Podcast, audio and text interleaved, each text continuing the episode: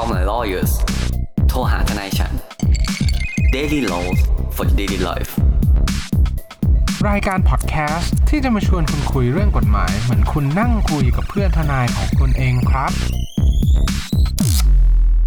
สวัสดีครับทุกผู้ฟัง ยินดีต้อนรับเข้าสู่รายการ Call My Lawyers โทรหาทนายฉันวันนี้คือกับผม ภูมิภูมิพงศ์คุณออฟลาเนตและคุณณอดิชาติอีกแล้วครับผม สวัสดีครับ สวัสดีครับ สวัสดีครับ คุณออฟคุณแนทวันนี้เรากลับมาพร้อมกันหน้ากันพร้อมตากัน 3 คนแล้วนะครับ ผมหลังจากที่ EP ที่แล้ว ผมกับคุณแนทไม่ว่างเหลือคุณออฟคนเดียวนะครับผมถ้าท่านใดไม่ได้ฟังรบกวนให้ฟังได้เลยนะครับเพราะท่านจะได้ฟัง Call My Lawyers ในเวอร์ชั่นที่สั้นที่สุด และกระชับที่สุดไม่มีการเล่นมุกไร้สาระ คุณจะได้รู้ว่าคุณภาพของเรามันแน่นขนาดไหนในตอนนี้นะฮะแต่ถ้าท่านผู้ฟังตอนนี้ ได้อ่านหัวข้อ EP ใน EP นี้ท่านผู้ฟังต้องเคยประสบปัญหานี้แน่นอนอ่า คุณเคยไหมที่อยู่บ้านแล้วคุณก็แบบอ้าววันนี้ก็ไมารู้ว่าทำอะไร อยากท่องโลกออนไลน์ฮะ เข้าไปในแอปไม่ว่าคุณจะเป็นค่ายสีส้ม หรือค่ายสีม่วง หรือค่ายสีแดง หรือค่ายสีเขียวอะคุณก็เข้าไปค้นหาสินค้าออนไลน์ใช่ไหมครับ คุณกดสั่งถ้าปลายนิ้วตอนนี้โลกาภิวัตน์แล้วใช่ไหมฮะ คุณสั่งปุ๊บสินค้าเนี่ยสักพักหนึ่งไม่กี่วันหรืออีเวนต์วันเดียวก็มีนะ จะมาส่งที่บ้านคุณ อ่า ซึ่งร้านค้าบางร้านค้าเนี่ยครับคุณออฟคุณแนทมันมีป้ายสติกเกอร์ติดข้างหน้าเว้ยบอกว่าขนาดแกะกล่องเนี่ยช่วยรบกวนถ่ายวิดีโอด้วยนะครับ ถ้าไม่ถ่ายเนี่ยทางร้านไม่รับผิดชอบนะครับผม ถ้าเกิดอะไรขึ้นทางร้านจะไม่รับเคลมเออ ทางร้านไม่รับเคลมคือเราก็ไม่ได้เคลมไงเราขอคืน ไม่ใช่คือทางร้านเนี่ยก็คือบอกจะไม่รับเคลมนะเขาติดสติกเกอร์เสร็จอะคุณจเอาพรินังกๆถ้าถ้าถ้าซื้อผ่านพวก Lazada s h o p e e หรือมีตัวกลางมันก็ มันก็ทำเรื่องคืนกับ Lazada ได้นะ อืม มันก็โอเคใช่ไหมเราก็สามารถบอกเขาได้ คุณเอาพนักเคยสั่งมาแล้วเจอไหมเหตุการณ์ประมาณเนี้ย เจอ เออ แต่แต่ก็แบบคือบางคือเขาติดไว้เนี่ย ร้านมันก็ไม่ได้ช่วยนะเว้ยจริงๆอะคือบางทีอะร้านมัน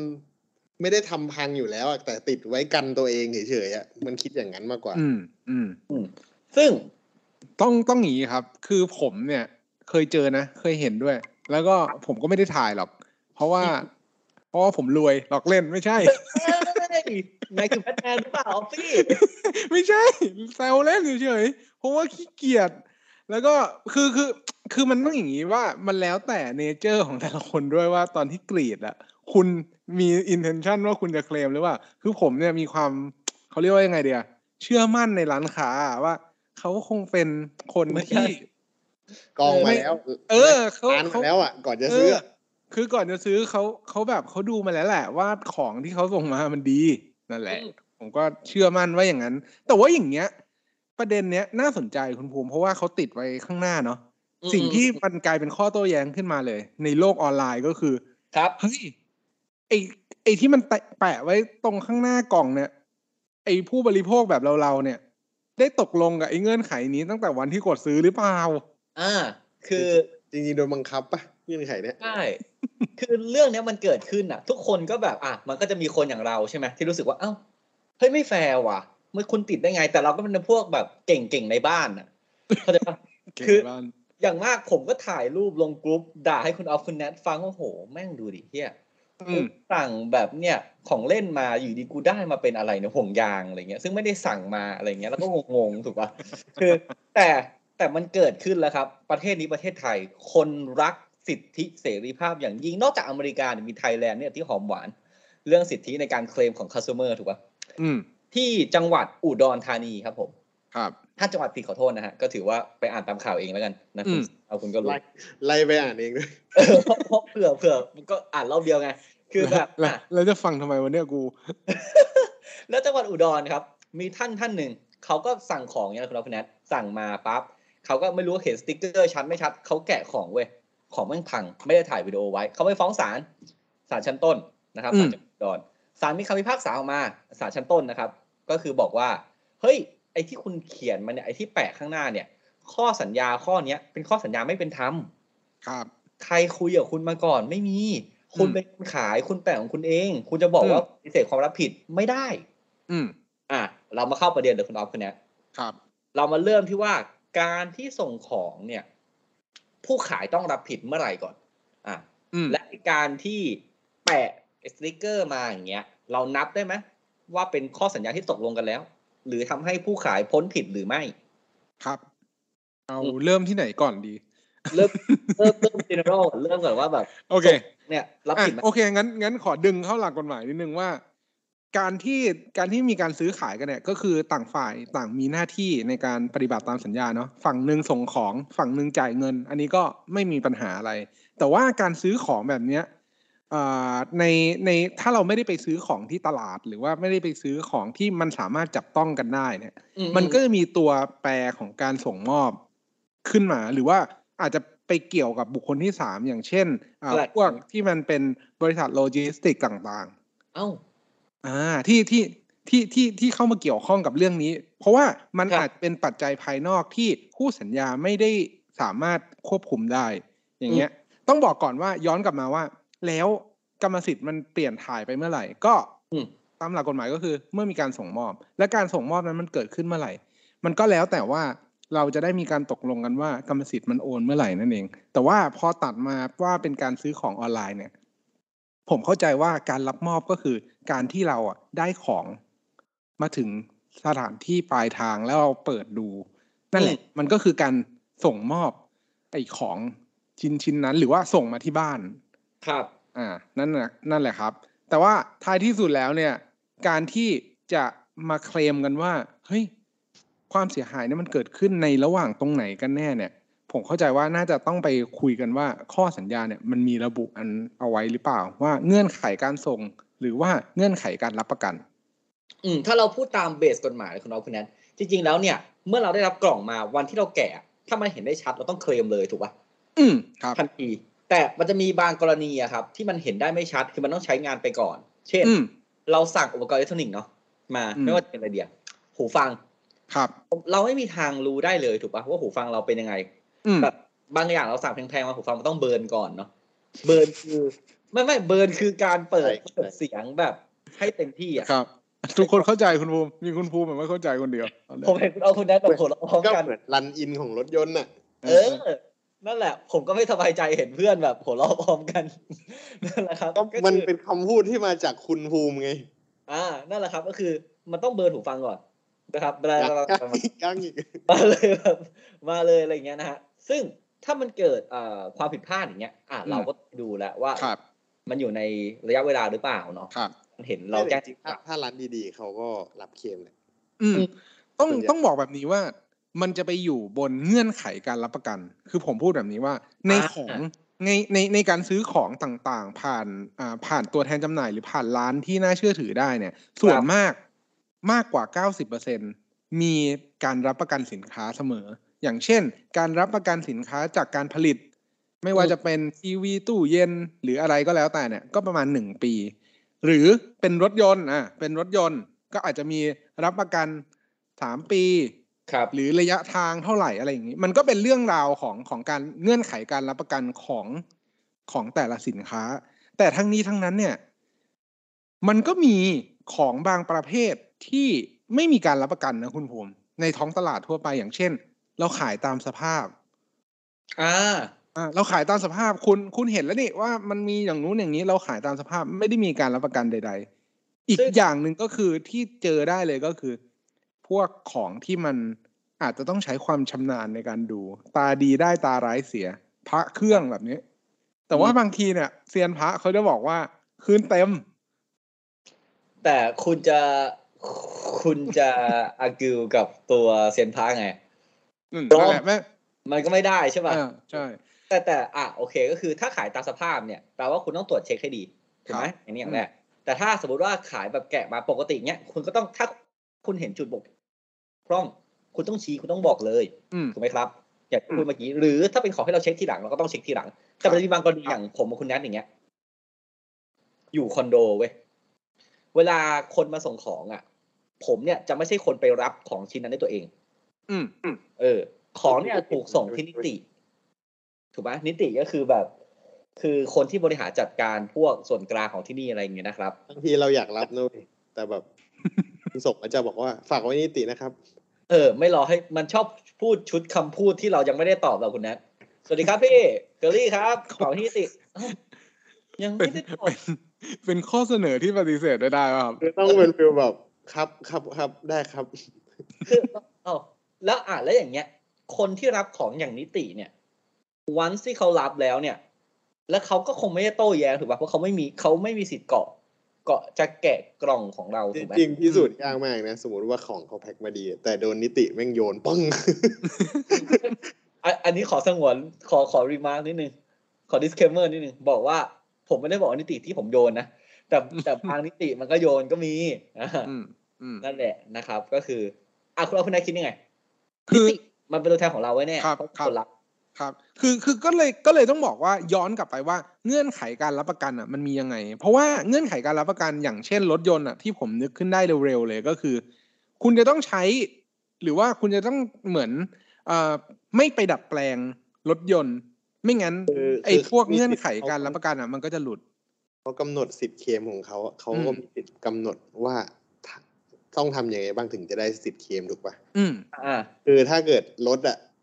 อย่างที่คุณออฟบอกอะถ้ารถมันอยู่ในสภาพที่แบบ ซื้อจากศูนย์อะอยู่ในสภาพนั้นอะสภาพสมบูรณ์อะที่ทางโรงงานเขาคิดประไว้กอบมาดีดีๆแล้วว่าแม่งต้องอยู่อย่างเงี้ยครับ เออ แต่เราดันบังเอิญแบบสายโมดิฟายไงคิดว่าแม่งโมดิฟายแม่งดีกว่าอยู่แล้วเว้ยกูแม่งแต่งมาเนี่ยต้องดีกว่าของที่เราซื้อมาอยู่แล้วเว้ยอืมนั่นแหละประกันก็อาจจะหลุดได้ อืม เขาอุตส่าห์คิดค้นมาก็ไม่ชอบเราก็แรงไปทำอะไรก็ไม่รู้ ไปใส่ท่อไทยประดิษฐ์อะไรอย่างเงี้ย aerodynamic ก็ไม่ชอบต้องใส่แบบ อะไรเพิ่มโอเคไม่เป็นไรอ่าคือคือในในมุมผมอะถ้าสมมติว่าตัวแทนเราอะเป็นคนรับก็จริงเนาะแต่มันต้องมีระยะเวลาอย่างเช่นแบบคุณสั่งผ่าน Shopee สั่งผ่านลาซาด้าอย่างเงี้ยอืมคุณก็ต้องมีระยะเวลาในการกดรับสินค้าถูกปะอืม ครับระยะเวลานั้นเนี่ย ผมว่าคุณอะ ต้องเช็คให้ดีเว้ย อืมคุณต้องเช็คในระยะเวลานั้นนะเออซึ่งอันเนี้ยผมเคยเจอกับตัว ครับ เออ ผมมาสั่งหนังสือเป็นภาษาอังกฤษมาครับซึ่งส่งมาจากอินโดนีเซียครับอืมเออ ผมแบบหุยถูกมากสั่งผ่านแอปค่ายค่ายหนึ่งนี่แหละ แล้วพอมันมาถึงมือผมอะคุณออฟซอนเนี่ยว่าเนี่ยฮะอะไรนะครับมาซอนว่าเนี่ยไมามามามาถ้าถ้ามาซอนปัญหาเนี่ยกูจะไม่ได้เล่าต่อเลยเพราะมันน่าจะไม่มีปัญหา แต่แต่มันเกิดปัญหาเว้ยคุณนัทคือมันเป็นหนังสืออะ ที่ปริ้นมาจากไฟล์ PDF อะโคตรหยาบช่วยปะหยาบคือกูงงมากแบบคือตอนแต่ผมก็ผิดด้วยตอนนั้นคือผมรับหนังสือรับกล่องมาใช่ป่ะแล้วผมก็โยนไว้ในห้อง แล้วก็ลืมต้มมาดีอย่างเงี้ยเออ ผมเปิดมาเว้ย ผมสั่งมูลคามินี่แหละอะแล้วเวลาคำนี้ PDF ว่ะเออผมอะอยากได้เวอร์ชันภาษาอังกฤษมาอ่าน เพราะผมรู้สึกว่าเอ้ยเออเราอยากอ่านเรื่องภาษาอังกฤษ เสร็จปุ๊บผมก็จับกระดาษหน้าแรกอะครับคุณแนท กระดาษมันไม่ใช่กระดาษมันเว้ยมึงเข้าใจปะคือเราสั่งหนังสือมาแล้วกระดาษไม่ใช่กระดาษมันอะแล้วแม่งไม่สีอะกูก็แบบอ้าวยังไงวะเนี่ยโดนก็เลยแล้วเออเปิดอ่านข้างในเว้ยข้างในเนี่ยมีแบบ bug อะคือเวลาเราแบบ คือเราถ้าเปิด PDF มาสมสมมติคุณนัทมีแบบคอมใช่ปะเปิด PDF มาแล้วแบบเราไม่มีฟอนต์นั้นอะอืมันก็จะเป็นรูปอะไรเอ่ยถูกปะใช่ใช่ไอ้หรืเฮียหรือไม่มีก็รูปแบอะไรหรือไม่ก็ขึ้นเป็นสี่เหลี่ยมอะไรเงี้ย เออ มีรูปอะไรเอ่ยแล้วเป็นสี่เหลี่ยมข้าวหลามตัดอะชัดเจนแม่งทักแถบเว้ยยิ่งนอกจากนอกจากปลอมแล้ว มึงยังไม่มีฟอนต์อีก เออ มึงมาไม่ครบอีก ผมครับเนี่ย ตอนนั้นก็เป็นแบบช่วงแบบวันแคมเปญนะวันเลขเลขซ้ำกันกับเดือนอะอืมเรากดมาเลยห้าเล่ม กูตอนแรกกูนึกว่ากูได้ครบชุดแล้วได้ครบแต่เป็น PDF เก๋ด้วยนะเออ แล้วผมก็เลยแบบเคลมไปเว้ยอืมครับ ไอทางแบบทางเอ่อผู้ขายเนี่ยมันก็คุยกับผมไม่รู้เรื่องถูกป่ะเพราะแบบผมพิมพ์ภาษาอังกฤษเขาผมก็งงไปเขาไม่เขาไม่เข้าใจ ผมก็เลยเรียกร้องไปที่ทางแบบเอ่อเจ้าของแพลตฟอร์ม อืมเออบอกเฮ้ยคุณ มันส่งสินค้าผิดกฎหมายนะ ผมอ้างไปเลยด้วยความที่จบแบบกฎหมายเข้าสู่ธรรมยาไงคุณปล่อยให้สินค้าที่มันผิดกฎหมายละเมิดลิขสิทธิ์อย่างฟเงี้อยร์มได้ไงใช่ไหมเออขายได้ไง แต่สิ่งที่แพลตฟอร์มแม่งตอบผมกลับมาคือว่าคุณไม่ได้เคลมในระยะเวลา ผมบอกเอางี้แล้วกันผมฟ้องเรื่องสคบเออไม่เดี๋ยวไปว่ากันเออแต่ไอคนขายเนี่ยเขาอยู่ที่อินโดนีเซียคุณจะฟ้องเขาได้ไง ไม่กูฟ้องมึงและมัน ครับ ซึ่งคุณภูมิก็เป็นคนที่อันธพาลระดับหนึ่งหมายความว่า คือหนึ่งคุณภูมิไม่ได้เคลมในระยะเวลาสองคุณภูมิยังจะไปจัดการแพลตฟอร์มอีก ก็โอเคไม่เป็นไร คือผมเข้าใจ ซึ่งประเด็นของคุณภูมิเนี่ยผมขอแยกไว้ก่อนนะ ว่าประเด็นที่คุณภูมิบอกว่า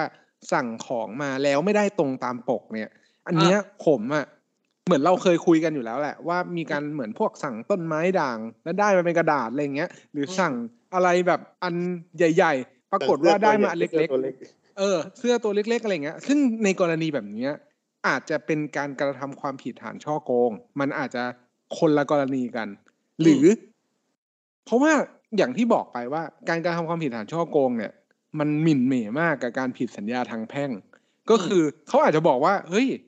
ที่ขายอะกระดาษที่ขายอะเป็นแบบนี้อยู่แล้ว เขามีเจตนาที่จะขายแบบนี้อยู่แล้ว มันครัก็บเป็นข้อต่อสู้ของเขาให้ครับดึงเข้าไปเป็นผิดสัญญาทางแพ่งหรือใด ๆ ก็แล้วแต่แต่ จุดตัดของมันก็คือ เจตนาในการส่งตอนนั้นอะเขาเจตนาที่จะส่ง คือเหมือนเขาขึ้นหนังสือแบบของแท้มา แล้วปรากฏส่งของปลอมมาให้ อันเนี้ยก็ไปดูกันว่าเจตนาเขาอาจจะไม่สุจริตมาตั้งแต่ต้นอะไรอย่างเงี้ยครับซึ่งเคสเนี้ย ซึ่งเคสเนี้ยมันจะเป็นเคสของการช่อโกงนะ ครับ คือพอดีตอนแรกเขาไม่อยากโกงหรอก สต็อกหมด กูปริ้นเลยแล้วกัน อะแต่นี่เรากลับมา เรากลับมาอืมตรงเนี้ย คุณออฟคุณแนทคิดว่า ไอเรื่องการถ่ายวิดีโอเนี่ยตามสติกเกอร์ที่ติดไว้เนี่ยครับ เป็นเรื่องข้อสัญญาไม่เป็นธรรมหรือไม่ เพราะว่าที่มีเคสสารดีการนั้นมีแค่สารชั้นต้นใช่เป็นข้อสัญญาไม่เป็นธรรมหรือไม่ครับแล้วเป็นหน้าที่ที่ผู้ซื้อพึงจะต้องทำเสมอหรือเปล่า อืมเป็นแค่ข้อควรปฏิบัติอะครับเชิญครับ คือคือผมเนี่ย ถ้าถามผม ผมไม่เคยอยู่ในหมวกของอ่า ผู้แบบเหมือนผู้ขายสินค้า ผมก็จะรู้สึกว่า การที่คุณมาพุชหน้าที่แบบนี้เนี่ยมาให้กับคนรับสินค้า โดยที่คุณมีหน้าที่ที่จะต้องถ่ายวิดีโอแบบเนี้ยแล้วถึงแม้ว่าถึงแม้ว่าในตอนที่มีการซื้อขายอะตอนที่มีการซื้อข่าวรายละเอียดของสินค้าเขาอะเขียนไว้ด้วยนะ เขียนไว้ชัดด้วย ว่าคุณจะต้องถ่ายวิดีโอไว้เพื่อเคลมเนี่ยผมยังคิดว่าข้อเนี้ย ยังอาจจะเข้าเป็นข้อสัญญาที่ไม่เป็นธรรมเลยด้วยซ้ำอืมไม่ต้องถึงขนาดว่าไม่ได้แสดงไว้ก่อนตอนแรกแล้วมาแปะไว้ตรงหน้ากล่องนะหมายความว่าเขียนไว้ตอนที่จะซื้อด้วย ว่าคุณต้องถ่ายวิดีโอเพื่อประกอบการเคลมเนี่ย ผมมีความรู้สึกว่าอย่างเงี้ย เพิ่มภาระเกินสมควรให้กับผู้บริโภค อืม เพราะว่าในกรณีแบบเนี้ยนะคุณไม่สามารถรู้ได้เลยว่า ผู้บริโภคเนี่ย เขาจะทำ เขาจะมี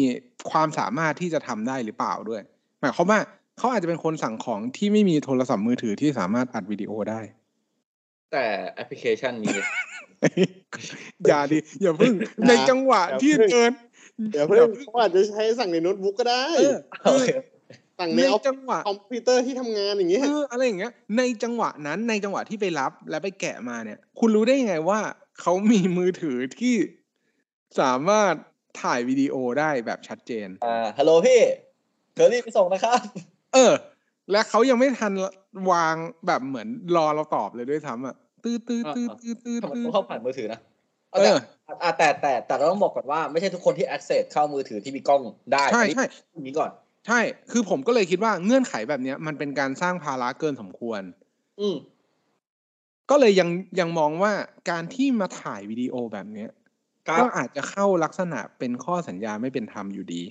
อืมแม้ว่าจะมีการแสดงชัดเจนก่อนการซื้อแล้วนะ หมายความว่าก่อนอืมการซื้อแล้ว เพราะว่าเนื่องจากอืมเพราะว่าเนื่องจากว่าในเคสแบบนี้เนี่ย ผมก็ไปอ่านทวิตเตอร์อันหนึ่งแล้วเขาก็ค่อนข้างที่จะไอ้นี่ หมายความว่าค่อนข้างที่จะมีเหตุผลที่บอกว่า ผมอ่านเหมือนกันคุณออฟผมไม่ได้อืมนอนเมื่อคืนนั้นอะ ไม่ใช่ไม่ใช่ไม่ใช่อ๋อคนละเรื่องโอเคคนละเรื่อง คนละเรื่อง เออ คือกำลังจะบอกว่า กรณีแบบนี้เนี่ย ผู้ผู้ผู้ขายเองเนี่ยเขาก็ถ้าสมมติว่ามันอยู่บนพื้นฐานของเจตนาดีเนี่ย มันก็ไม่ได้มีปัญหาอะไรหรอกครับเราก็จะสามารถรู้ได้แหละว่า คือด้วยความที่ปัจจัยมันมันเกี่ยวข้องมันเยอะ ไม่ว่าจะเป็นคนส่ง ไม่ว่าจะเป็นคนรับ เราไม่ได้รับเองกับมือหรือว่าใด ๆ ก็แล้ว แต่ความเสียหายมันอาจจะเกิดขึ้นระหว่างทาง เพราะฉะนั้นอะเราก็ต้องให้ความเป็นธรรมกับผู้ขายด้วยนะครับ แต่อืมจริงๆคนส่งเดี๋ยวนี้ผมเคยดูหนังเหมือนกัน คือคนส่งเนี่ยหลายๆครั้งเขาไม่เป็นตัวเองนะคือเขานั่งอยู่ดีๆอะคุณออฟแล้วก็ แบบสั่นๆแล้วพูดเป็นคนอื่นน่ะ พูดเป็นแบบคือสมมติคนผู้ชายเขาพูดเป็นเสียงผู้หญิงไม่อะไรไม่อย่างเงี้ยอันนั้นคนทรงคนทรงอ๋ออ๋อโอเคโอ้โหโอเคดึงหวานเจี๊ยบ ซึ่งเราต้องบอกก่อนว่าปัจจัยอื่นที่เกิดขึ้นเนี่ยอันนี้อันนี้กล่าวเข้ามาวิชาการนิดนึงในมุมผมเนี่ย เราจะต้องดูว่าความรับผิดเนี่ยโอนเมื่อไหร่ก่อน อืมครับอะคือครับ ถ้าเป็นการขนส่งระหว่างประเทศ อันนี้ก็ไม่ต้องพูดประเด็นนี้ก็ได้ แต่อยากเอพูดอว่าอยากอยากอยากพูดเพราะดึงดึงเข้าความรู้ เออดึงเข้ามีความรู้อย่างนั้นแหละเออคือการครับขนส่งระหว่างประเทศเนี่ยเขามีสิ่งที่เรียกว่า Incoterm อืมถูกป่ะ Incoterm ที่บอกว่าแบบ เออ คุณเนี่ยอ่าส่งแบบไหนความรับครับผิดจะโอนเมื่อไหร่อืมแต่ประเทศไทยเวลาเราส่งพวกแบบอ่าแฟลชพัสดุจากลาซาด้าอย่างเงี้ยเออ Lazada Flash ไปรษณีย์ไทยอะคุณพูดให้ครบเดี๋ยวจะหาว่าเป็นทำ Kerry J&T มีอะไรอีกไหมแมวดำอ่าอืมเนี่ยเวลาคุณส่งของพวกเนี้ย คุณคิดว่าความรับผิดมันโอนเมื่อไหร่กันครับ อืม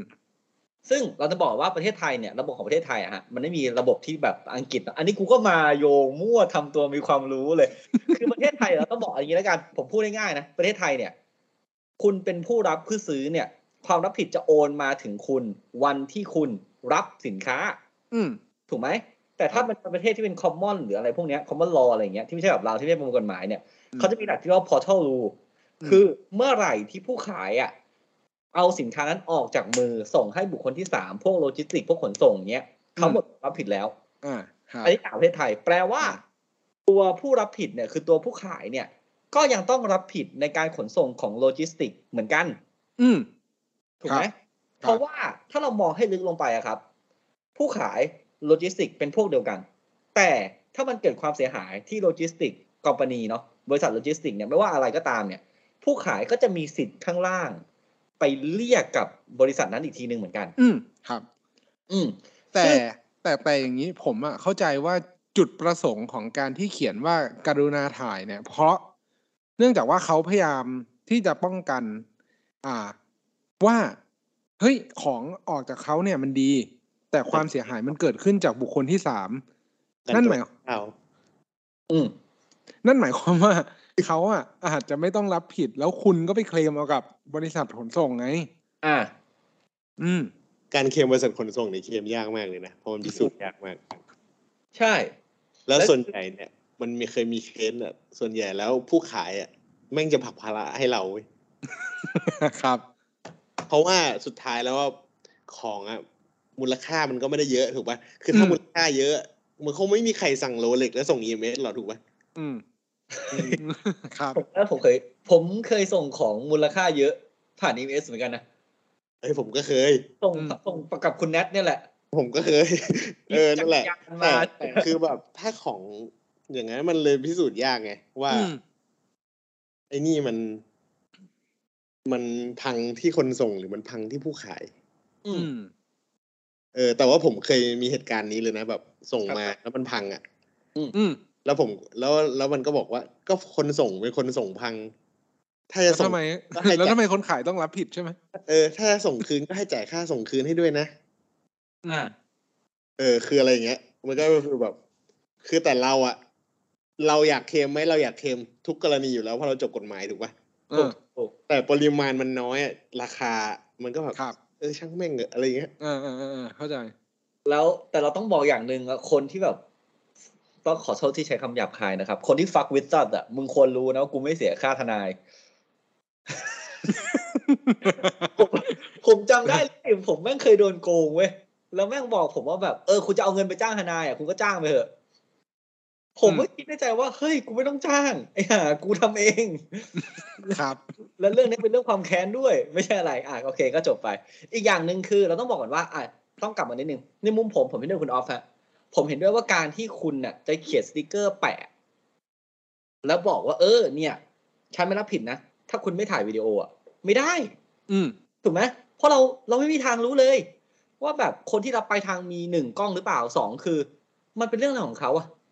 มันไม่ใช่ข้อสัญญาที่ทำให้นิติกรรมนั้นเกิดขึ้นเราต้องพูดอย่างนี้ก่อนมถูกไหมเดี๋ยวขอสุดยดเดี๋ยวต้องขออ้างเรื่องหนึ่งเลย เพราะเราเพิ่งจะแบบว่า เอ่อ search เจอมานะครับผมจากครับขอบคุณครับฎีกาขอขออนุญาตขออนุญาตพูดนิดนึงนะฮะดีกาได้ที่เท่าไหร่ คุณออฟอะหนึ่งศูนย์ห้าเจ็ดศูนย์ทับสองห้าหกถูกผิดสองห้าเจ็ดอ่า นะครับผมคุณก็ไปเสิร์ชตามได้ คือเรื่องเนี้ย มันประมาณว่าแบบ ผมเนี่ย เป็นห้างสรรพสินค้า มีลานจอดรถผมก็ติดป้ายเลยเว้ยว่าไม่ใช่ที่รับฝากรถอ่าไม่ใช่ที่รับฝากรถ ถ้าคุณเนี่ยเอารถมาจอดเนี่ยเราจะไม่รับผิดชอบในความเสียหายของคุณในทั้งสิ้นอืมแต่รถคันหนึงแม่งเกิดหายเว้ยอืมศาลก็บอกว่าเฮ้ยมึงติดป้ายอย่างเงี้ยไม่ได้แปลว่ามึงพ้นผิดนะอืมถูกปะคุณจะต้องรับผิดชอบในความเสียหายทั้งหมดที่เกิดขึ้นอยู่ดี แต่ไอ้คดีนี้แม่งพลิก เพราะว่าไอ้เจ้าของรถแม่งลืมที่ลืมแบบ บัตรจอดรถไม่ให้รถอืมทำให้แบบไอ้รถที่แม่งถูกขโมยไปอะมันได้คืนบัตรถูกไหมมันก็เลยกลายว่าโอเคเขาทำตามที่ถูกต้องแล้วเขาไม่ได้ประมาทแต่รถมึงหายเพราะมึงประมาทเองอะไรเงี้ยอืมอืมนะครับ ซึ่งถ้าเราตีความ interpret จากตัวเนี้ยตีย้อนกลับมา การที่อยู่ดีผู้ขายแม่งจะไปแปะเนาะป้ายแค่บอกว่าคุณไม่ถ่ายวิดีโอเนี่ย ฉันไม่รับผิด ไม่ได้ ถูกไหมอืมอืมเหมือนในโรงแรมอะแล้วคุณบอกว่าแบบของในโรงแรมถ้าหายคุณไม่รับผิด ก็ไม่ได้ ต่อให้คุณจำกัดไอ้ค่าเสียหายทั้งหมดก็ไม่ได้คุณอาจจะหลอกเฉพาะคนที่แบบว่าไม่ได้ไม่ได้รู้กฎหมาย หรือผมไม่ได้ตั้งใจจะหลอกคุณภูมิไม่ไม่คุณคือก็ใช้สับซะคือคือมันขู่อะมันคือคุณจะขู่เนี่ยเพราะคนที่ไม่รู้กฎหมาย หรือคนที่ไม่ฟังรายการนี้ครับผมถูกไหมถ้าคุณไม่อยากให้เพื่อนคุณโดนหลอกคุณต้องแชร์คุณต้องแชร์ให้เพื่อนคุณฟัง แล้วบอกไอ้สามคนนี้มันชี้จุดนี้มัน make sense อย่างนี้ ใช่ไหมครับ ขอบคุณครับ ซึ่งเราต้องบอกว่าไอ้สติกเกอร์ที่ติดเนี่ย มึงหลอกกูไม่ได้แล้วหนึ่งอะเพราะกูฟัง CML มาแล้วถูกปะกูจะฟ้องถ้ามึงไม่รับผิดชอบกูจะฟ้อง แต่คำถามคือ เรายังแนะนำให้คนซื้อเนี่ย ขอโทษตะโกนนะฮะพอดีไม่รู้ว่าได้ยินกันหรือเปล่าผมเลยอยากให้ได้ยินชัดๆคือไม่ไอ้สติกเกอร์ที่ติดมาเนี่ย คุณรู้แล้วไงว่ามันไม่สามารถปัดความรับผิดได้ อย่าแต่ทำคำถามอย่าคือทำว่าเป็นการ์ดกายสิทธิ์ใช่ไหมเออ คุณออฟทำมาหงายการ์ดทำมาหงายการ์ดเออทำมาบอกว่าเอ้ยฉันติดป้ายแล้ว ไม่ได้ คุณออฟไม่เห็นเหรอป้ายที่อยู่หน้ากล่องอะเออ คุณติดป้ายแล้วไงแล้วไง ผมก็เขียนเลยว่ากูไม่สน ไม่ไม่ถึงกับต้องฟ้องแค่ส่งโนติสก็ร้องแล้ว เออ แต่คำถามคือคุณออฟคุณแนทยังแนะนำให้ถ่ายวิดีโอตอนแก่ไหมอะอันนี้อันนี้แยกเอกันอนะเอออย่างแรกติดป้ายไม่ได้แปลว่าคุณพ้นผิดไม่ต้องรับผิดชอบใดๆแต่การถ่ายวิดีโอมีประโยชน์ไหมสมควรหรือเปล่าอืมจริงๆจริงๆเท่าถ้าไม่ยากเกินไป ผมว่ามีประโยชน์นะครับมมคือผมได้รู้จักกับคนคนหนึ่งที่ถ่ายวิดีโอทุกครั้งที่เปิดกล่องผมตกใจเลยผมผมตกใจเลยเมื่อกี้ผมอะนึกว่าผมนึกจากคนหนึ่งที่ถ่ายวิดีโอทุกๆ ครั้งอ๋อที่เปิดกล่องเดิน คือแบบถ้าถ้าเขาไม่ได้มาเปิดเองอะเขาก็จะบอกให้คนที่เปิดถ่ายให้หน่อยด้วยนะอืมเข้าใจได้ครับรอบๆรอบ อืม ซึ่งซึ่งถามถามว่าผมก็ผมก็เห็นด้วยนะ กับการที่จะถ่ายวิดีโอ แต่มันอาจจะเกิดจากความแบบเขาเรียกว่าไงอะเกิดจากความขี้เกียจของผมเองที่เป็นนิสัยที่ไม่ดีที่ที่ไม่ถ่าย แต่ว่าอืมอืมถ้าแนะนำท่านผู้ฟังเนี่ยก็คือ ให้ถ่ายไว้ ถึงแม้ว่าข้อสัญญาที่มันจะแปะไว้เนี่ยมันเป็นข้อสัญญาไม่เป็นธรรม หรือว่าในอนาคตเนี่ยเขาอาจจะมีการเปลี่ยนคำพิพากษาไปในมุมไหนก็แล้วแต่เนี่ย แต่สิ่งที่พวกเราเนี่ย อยากจะเหมือนเขาเรียกว่าไงอะ อยากจะชี้ประเด็นก็คือไอตัววิดีโอที่คุณถ่ายเนี่ย มันเป็นหลักฐานอย่างหนึ่งในการไปพิสูจน์ว่า ความเสียหายเนี่ย มันเกิดขึ้นมาตั้งแต่วันที่คุณยังไม่ได้เปิดกล่อง อืมเราเราเราไม่สนใจเรื่องเคลมนะเรื่องเคลมเนี่ย พักไว้ก่อน เราอืมแค่กำลังจะบอกว่าประเด็นที่เราอยากจะมุ่งนำสืบเนี่ย ก็คือครับมันเสียหายก่อนที่เราจะเปิดกล่องแล้ว ครับ นั่นหมายความว่าคุณโปรเทคตัวเองได้ว่า ความเสียหายเนี่ย ไม่ได้เกิดขึ้นจากคุณแน่ๆไม่รู้อะเกิดขึ้นจากใครก็แล้วแต่ แต่ไม่ใช่คุณ อืมคุณออฟกำลังจะบอกว่าโอเค กฎหมายไม่ได้บอกให้มึงเนี่ย ถ้าไม่ถ่ายเนี่ย เคลมไม่ได้ แต่การอืมคุณถ่ายไว้เนี่ยคุณต้องอย่าลืมนะฮะเวลาคุณฟ้องศาลเนี่ย คุณไม่ได้ฟ้องกันแค่ว่าถ่ายไม่ถ่ายถูกไหมอืมคุณยังครัต้อบงมาดูกันต่อว่าของมันเสียหายที่ไหน อืม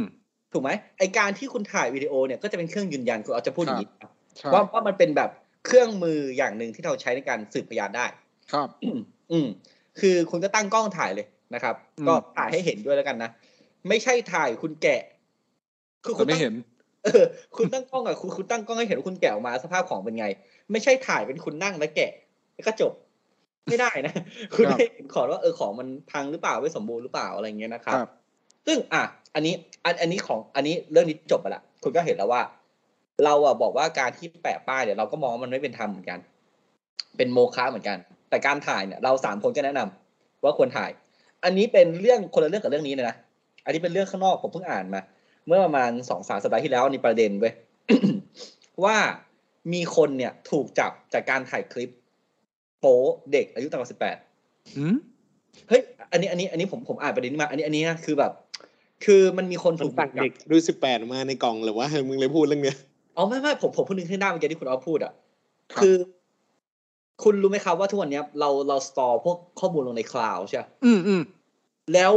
ไอไอคลิปที่มันผิดกฎหมายอะไรพวกเนี้ยไม่ว่าจะเป็นคลิปเด็กเพศทางเพศเด็กที่อายุต่ำกว่าปกติอืมค้ายาคลิปเสพยาอะไรอย่างเงี้ย มันถูกมอนิเตอร์โดยเจ้าของ cloud นะเว้ยอืมอืมเออ คือ Google Apple อะไรอย่างเงี้ย ผมก็จะบอกว่าเอออย่าทำเลยครับเรื่องพวกก็เนี้ยเป็นไม่สิทธิ์ที่เขาเก็บเขาก็มีสิทธิ์มอนิเตอร์นะเว้ยเอออมใช่ก็แต่แต่มันมีการถกเถียงในสิทธิมนุษยชน ซึ่งถ้าคุณอยากฟังเรื่องเนี้ย เดี๋ยวเราทำอีพีแยก ถ้าถ้ามีคอมเมนต์มานะแต่ถ้าไม่มีซึ่งปกติไม่มีใครสนใจเรื่องนี้ครับ คุณภูมิเออมีคุณภูมิสนใจเรื่องนี้ เออ แต่เดี๋ยวเราก็ค่อยทำแยกฝ่ายกันคุณก็ลองไปอาหารดูสนุกดีนะครับผมก็ถ่ายถ่ายกล่องเนี่ย ถ่ายยังถ่ายให้เหมือนคลิปอันบ็อกอะอ่าอืมดีที่สุดผมต้องต้องซื้อกล้องสองตัวป่ะเนี่ยคุณแนทต้องต้องถ่ายมุมบนอะเฮ้ยผมชอบดู ผมผมตามชอบหลักต้องอย่างนั้นแหละ เออ ผมชอบดูพวกคลิปแบบถ่ายรองเท้าอะ แบบอืมถ่ายรองเท้ามาแบบอุ้ยรายละเอียดนี้อย่างนี้อะไรอย่างเงี้ยอะทีนี้คุณรู้จักทนายคุณแล้วนะครับ ผมว่าการที่คุณแปะสติกเกอร์มาเนี่ย คุณผู้ขาย ว่าถ้าไม่ถ่ายวิดีโอเนี่ยเคลมไม่ได้ อันนี้ไม่จริงนะฮะแต่คุณก็ซื้อครับ ถ่ายเถอะครับต่อเพราะว่าต่อให้มันใช้ได้ตามกฎหมายเนี่ย การที่ถ่ายไม่ถ่ายเนี่ย คุณก็จะเอาอันนั้นน่ะ ไปสืบพยานได้ อ่าแม้คุณจะบอกเขายังไงล่ะมันพังเพราะคุณถูกไหมครับ เชิญคุณออฟครับ ก็หวังเป็นอย่างยิ่งว่าท่านผู้ฟังทุกท่านจะสนุกไปกับพวกเราใน episode นี้ หากท่านผู้ฟังท่านใดมีข้อสงสัยข้อเสนอแนะ สามารถติชมฝากหาพวกเรา Call My Lawyers ได้ที่เพจ Facebook YouTube หรือช่องทางที่ท่านรับฟังอยู่ในขณะนี้ครับสำหรับวันนี้ต้องขอลาไปก่อน สวัสดีครับ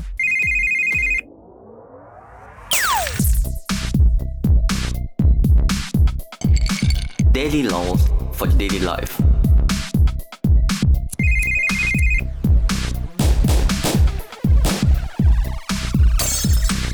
Daily laws for daily life.